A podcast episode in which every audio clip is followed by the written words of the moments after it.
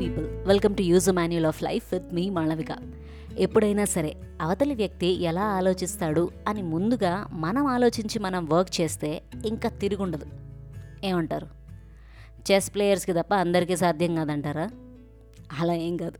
కొంచెం ఆగా ఆలోచిస్తే మనందరం కూడా గ్రాండ్ మాస్టర్స్ అయిపోవచ్చు. అలాంటి ఒక ఇన్సిడెంట్ చెప్తా వినండి.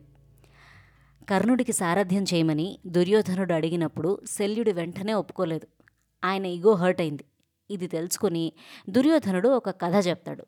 పూర్వం ఒక టైంలో రాక్షసుల్ని చంపడానికి పరమశివుడు ఫైట్ చేయాల్సి వస్తుంది.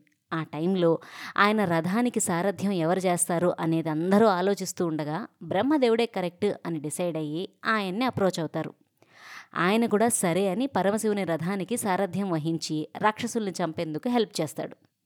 రథం నడపడం వల్ల బ్రహ్మదేవుడి గొప్ప తగ్గకపోగా సమయానికి హెల్ప్ చేశారు అని ఆయన మీద రెస్పెక్ట్ పెరిగింది.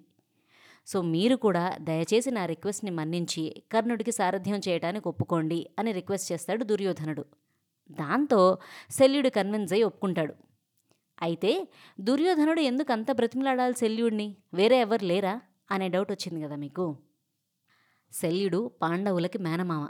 కానీ దుర్యోధనుడి లౌక్యం వల్ల కౌరవుల పక్షాన యుద్ధం చేయడానికి ఒప్పుకుంటాడు. ఈ విషయం ధర్మరాజుకు చెప్పినప్పుడు ఆయన శాంతంగా సరే అని తనకి ఒక హెల్ప్ చేయమంటాడు. కర్ణుడి రథానికి సారథ్యం చేసే అవకాశం వచ్చినప్పుడు మాత్రం దాన్ని యాక్సెప్ట్ చేసి కర్ణుడిని ఎమోషనల్గా దెబ్బతీయండి అని అంటాడు. ఈ విషయం ఎవరికీ తెలియనివ్వకుండా చూసుకుంటాడు.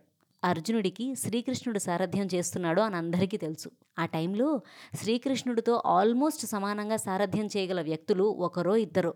అందులో శల్యుడొకడు.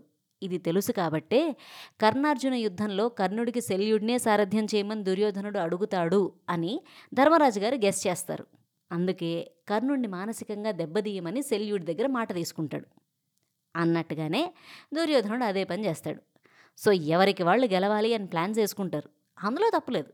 కానీ నిజంగా మనం సక్సెస్ఫుల్ అవ్వాలంటే పక్క వాళ్ళ ప్లాన్స్ని అంచనా వేసి ఉండగలగాలి.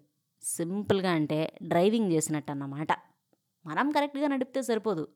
అవతలి వాళ్ళ డ్రైవింగ్ని బట్టి మన డ్రైవింగ్ స్టైల్ని అడ్జస్ట్ చేయాల్సి ఉంటుంది. చేస్తారుగా? Let's meet in the next episode if you like this episode the don't forget to follow the show on your favourite podcast app and see on the next episode వింటర్గా మరి?